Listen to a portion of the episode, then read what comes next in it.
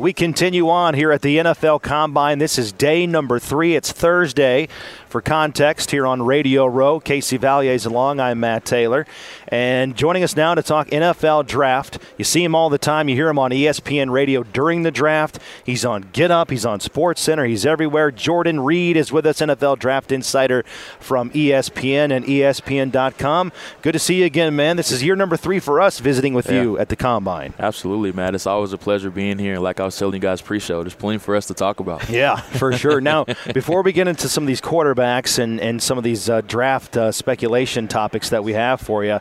What is your favorite? Because you're you're a newbie mm-hmm. to this, right? This is your third or fourth combine. This is my fourth one. Fourth combine. Okay, so what so far? What is your favorite draft ritual or tradition that you've been able to establish in uh, Indianapolis? Well, I mean, you have to get the shrimp cocktail, of course. yeah, I get that every year, and even though it burns my mouth and makes is that your top priority, water, like day yeah, one? Oh, absolutely. I have to get that the first time I come here. That's okay. like my welcome to the combine. Like, okay, I'm officially on Indy. I'm now ready. you know. Yeah, I'm ready. All right. All right. All right. Anything else? Um, no. I mean, that's pretty much the um, stop off and yeah. shoot some hoops somewhere? Oh, like go no. to Gainbridge Fieldhouse, light it up? Oh, I, I, looked to see if the Pacers were in town. I was looking forward to yeah. seeing Tyrese Halliburton, man, yeah. seeing mm-hmm. him play in person. Absolutely. All right, well, let's get right after it. Gunslinger wise, these quarterbacks, uh, there's a lot of guys to choose from, a lot of guys to like and, and, and uh, consider there in the top four where the Colts are at right now.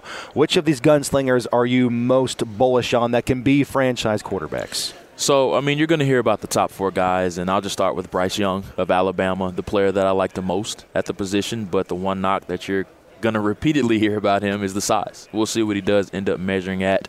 I think the quarterbacks are doing measurements on Saturday morning this year, which is a little bit different. So we'll see what he does end up measuring at. But with him, as far as just playing the position, he has everything that you want the, the moxie, the mentality that he plays with, the killer instinct, the poise. He plays with the same heartbeat no matter the moment of the game but it's just the size. You just have to be comfortable with him being an outlier. This is just something that we haven't seen before. And if I had to guess, he's probably 5'10 and a half, 195 pounds. As long as he hits that threshold, I think he'll be okay as far as going early, uh, as far as the top five, but we'll see what he does. Now, with that, does it matter? I mean, I want to know how much that measurement here matters because more than likely that's not what he's going to be playing at. Right. You kind of want to look at what that tape is. So, so how much? I mean, I know it's impossible to, to know what every GM is looking mm-hmm. for and what you know everybody has their thresholds, but how much does that matter? How much will that matter? What he weighs in here as compared to what he even does at his pro day? It's really a team by team basis, just because there's some guys that like those bigger statured guys, just because they like to involve the quarterback in the design quarterback run game, and Bryce just doesn't have the body to consistently hold up to that type of playing style. Right. And you see younger guys like Joe Burrow and Justin Herbert and Jalen Hurts, these guys that are involved in that quarterback design running game. That's just not really Bryce's game. Now, Bryce is a, I wouldn't say really good athlete. I think he's probably a B level athlete. He, uh, he's able to get himself out of harm's way. He's not a statue back there by any stretch of the imagination, but you don't want to consistently involve him as far as taking hits as being a plus one in the running game. But like I said, as far as playing the position, he has everything that you want. It's just the size. Now I know with that, it's hard to say what it's going to do for the future. But a guy like Bryce Young, never seen, you know, 5'10, 185, whatever it is he's going to measure at. Is this something that if he can prove that he mm-hmm. can make it, what is that going to do for that position for the next yeah. decade. Well, we've seen it already. I mean, Kyler Murray. Right. I mean, it. it. seems like there's always yeah. exceptions, but yeah. you're kind of getting lower and lower on those. Ex- so, uh, what is that going to do? It w- it'll be huge just because I think size is something that evaluators have gotten a little bit more passive about, especially seeing guys like Drew Brees and Russell Wilson and being successful, and now with Kyler Murray. Um, I think is going to help Bryce. But like I said, it's just everybody has their different thresholds. Right. So this is going to be a team by team basis. Yeah, put your GM hat on. I mean, mm-hmm. Chris Ballard spoke earlier this week saying, you know, I don't know if we have to go from four to one to get yeah. a difference maker, but if you make that move from four to one, the guy you, you have to be so sure on. You have to be so convicted on. There can't be a shadow of a doubt that this is your franchise quarterback, because we all know what happens if you get it wrong. So for you, do you have a player that you're so convicted about? Like if you're yeah. if you're a general manager, is there a player in this bunch that you're just so convinced is gonna have a good pro career? Stroud would be that one. He would be the one that I would be most comfortable with, just because he has the size that you're looking for. You know he's gonna be able to step in from day one and be able to contribute. He's extremely smart, and then he's just so polished and just to paint a picture, I like using cross sport analogy. So with CJ, he's like an ace pitcher on opening day. He's just so smooth. Okay. Um, he's just a natural at the position. He's so polished as far as read, see, read, read, see, and reacting everything. Right. And then he doesn't have a super strong arm, but he has enough to push the ball down the field. So Stroud will be the one that I'm most comfortable with that doesn't have a bunch of flaws. Yeah, talking with folks here, the, the comparison on, on C.J. Stroud in the, in the league right now is Jared Goff. Yeah. Do you see that? Because, I mean, a lot of – when people hear that, it, it, doesn't – depending on who you are, it doesn't get a lot of people fired right. up. Right. I mean – it's not going to get a lot of people fired up, but Jared Goff went to a Super Bowl. Right. right. He was very successful for Detroit last year. And I think, especially in a class where nobody instantly loves a quarterback, I think you're going to be more safe with the floor of these quarterbacks. And I think CJ has the highest floor. He may not have the highest ceiling, but as far as being able to come in and contribute right away, as long as you have a good offensive line, a run game, and weapons around him, I think CJ. So you're saying he has player. the highest baseline Absolutely. As, as, as of right as now, going if in. they had to step on the field tomorrow, mm-hmm. I think CJ would be your best bet. Now, when you talk about high, highest ceiling, I think we all know who that guy is with Anthony Richardson. Yeah. I mean, the guy seems like just a freak athletically. He's got the size, got the arm mm-hmm. strength. It seems like beauty is in the eye of the beholder. That seems like one of the things we've heard all week. Yeah. When you're looking at this, and you've got, I would say, the other two guys, Will Levis and, and Anthony Richardson, mm-hmm. where are they on your comparison? And, and where is the gap between those two guys? Because mm-hmm. I think we know where it is between those guys and Stroud and Young. So I put Anthony Richardson as my third quarterback in September, and everybody was like, "Whoa! Like, what are you doing?" This was okay. when Hendon Hooker was making his Heisman yeah. ascension mm-hmm. and everything like that. But the best way that I can describe it is that there's so many different layers to his evaluation, and I'll go all the way back to last year. So last year he rotated time with Emory Jones, who ended up transferring to Cincinnati. Those two guys had no idea who was going to take the snaps the next series of the game. So I don't even count okay. that past season as far as him starting. Last year was his first year starting to me. And they didn't let him do a whole bunch as far as the offensive scheme just because everything was pistol, play action faker, booting to his left and coming back to the right. So what we have to figure out is the why behind that. Why didn't they let him do more? And everybody looks on paper at the 53% accurate or completion percentage, but a lot of it is just footwork with him, which is you have to trust your coaching coming through the door – we see he has the bazooka arm strength. Right. He's not very accurate right now, but a lot of that is centered around his footwork. But as far as being able to see the field, the, the, dissecting coverages, and then being decisive as far as knowing where to go with the football, he has that. But once again, it revolves back to the accuracy standpoint. He has to get better with his footwork. Now, I'll say this. The tricky part about his evaluation is that everybody wants to use the Patrick Mahomes blueprint of where you want him to sit for a year, right. you want a seasoned veteran, but the only way Anthony is going to get better and work through these flaws it's is playing. to play. That's the tricky part about his evaluation. And, and that's one of the things, I mean, in the NFL, there's really no patience. Exactly. It's really, really difficult. Exactly. Now, one of the things the Colts did, they have a new coach in Shane Steichen who's got, you know, a, a, wide range of quarterbacks that he has had time with. And one of the things that he mentioned, how he thinks in the NFL, accuracy numbers, they can definitely increase. That's one way you can improve that. So, from a national perspective, a guy who has worked with a handful of different quarterbacks, is that a guy that you can see a Shane Steichen and a Chris Ballard kind of taking yeah, a chance on absolutely. because of the high ceiling? You get this huge boom, and you got a guy who's already worked with a handful of different quarterbacks. Absolutely, and it goes back to the ceiling or the floor discussion. And if I'm Shane Steichen, I have to look to the future. I have to beat Patrick Mahomes. I have Yeah. to go through Justin Herbert. I have to beat Joe Burrow. So is a guy like C.J. Stroud or Bryce Young or Will Levis going to give me that opportunity to do that, or do I want to trust my coaching?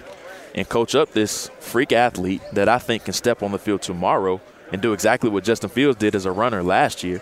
I think he's going to be him, Lamar Jackson, and Justin Fields as far as the top three runners in the NFL right away. But you have to trust your coaching and quarterback developing to get that side of the game to catch up. But what I always say about these mobile quarterbacks is that it's great to have mobility, and that's why the game is catering towards them, just because they can use that as a kickstand while the mental part of the game catches Right. up Yeah. to the mobile side. So if you take Anthony, you have to trust your coaching to coach up that footwork, coach up that decisive playmaking, mm-hmm. and then just galvanize it around that athleticism that he has. That's Jordan Reid, NFL Draft Insider for ESPN. Generally speaking, wh- where are you with playing a rookie quarterback right out of the gate?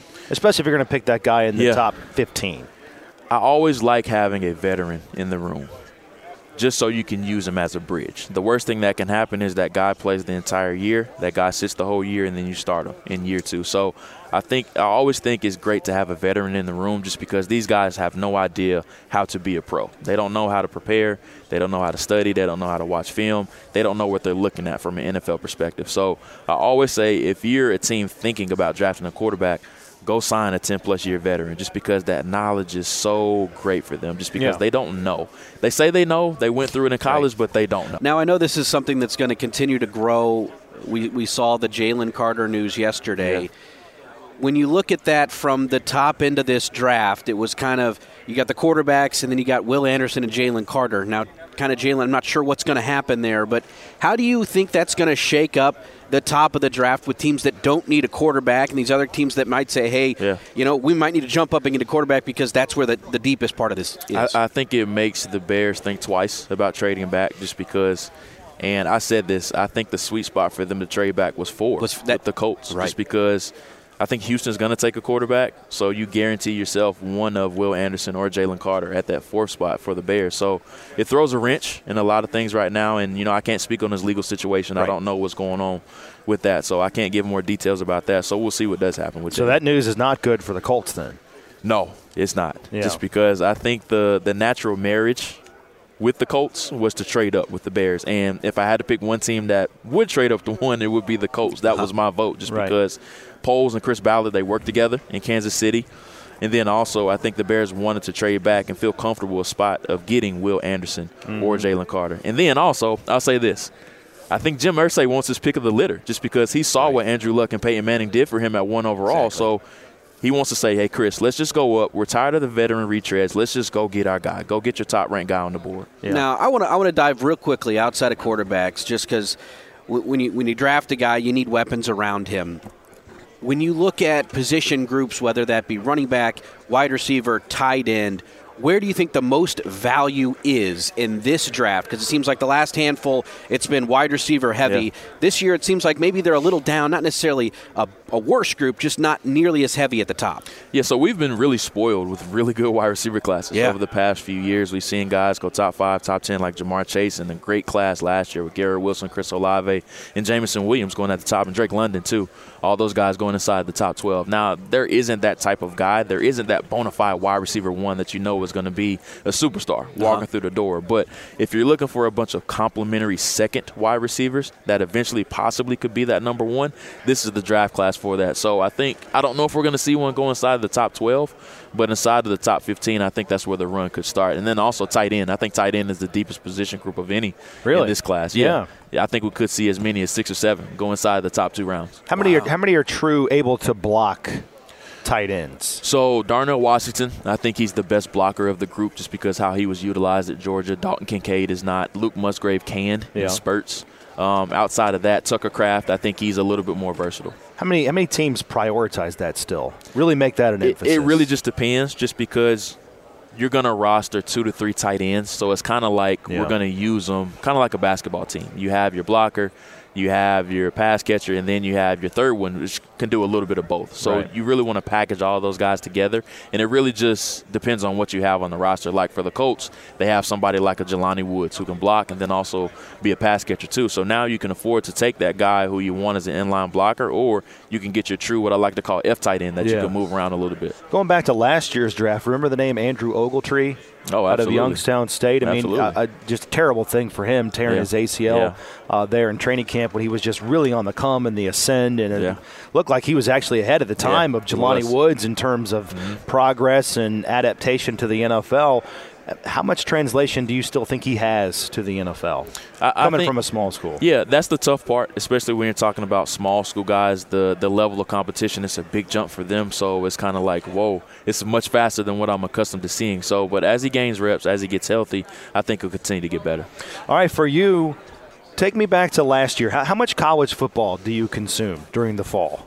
So during the season, I'm actually on the road every okay. weekend. I'm live scouting, so yep. I mainly stay in the southeast okay. for the most part. So I'm in, I'm based in Charlotte, so I'm going from SEC games to ACC yeah. games. I'm going to back and forth. So that's what I do during the year, uh-huh. and then during the week, I'll get the coaches film of all the games. I have guys by position that I'll I'll go through and I'll write up, and then I'll just do that pretty much from August all the way through December. So that's what yeah. the back end of the year consists of me, but the live scouting so much fun. Just getting being able to experience different stadiums around the country. Like I was at Alabama, Tennessee yeah. when that oh, game man. happened this year. wow. Just being able to experience things like that, seeing guys up close is I'm living the dream, man. That's yeah. the, that's the great part about this job. Seeing guys up close and then just seeing them transform from August now here to the combine. And I always heard like when you watch film, and when that's your job, when that's mm-hmm. your livelihood, when you watch film, you can watch it start to finish, yeah. rewind it, you know, watch the play several mm-hmm. times, and then come back five days later, watch the same film, and you see something different. Yeah, right. Or you see it, you see it yeah. from a different perspective. Yeah, that's the best part about this job. We're all watching the same thing, but we have a million different opinions. yeah, and I, I always compare scouting to buying a car. So August through December,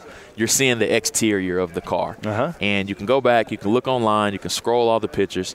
But now the combine, and then eventually to the draft, you're going to the dealership. You're seeing the interior of the car. You're lifting the hood up. You're seeing the engine, just the mental makeup of, the, of these guys, and then also the athleticism. So yeah. it's kind of like buying and investing in a car. And then you see that coffee stain on the exactly. front seat. Like, how did, wait a minute, how did the that the get leather, there? The leather, or, the leather's a little bit ripped on the console. or they put like a little napkin over that right, in the picture, yeah. and then you, you know, wait a minute, how did that get there? Right? Yeah. I love it, man. Well, thank you so much for your time. We always enjoy talking with you. This is one of our favorite stops here at the Combine. Best of luck with everything, and uh, enjoy the rest of your stay here in Indy. Absolutely. Thank you guys as always.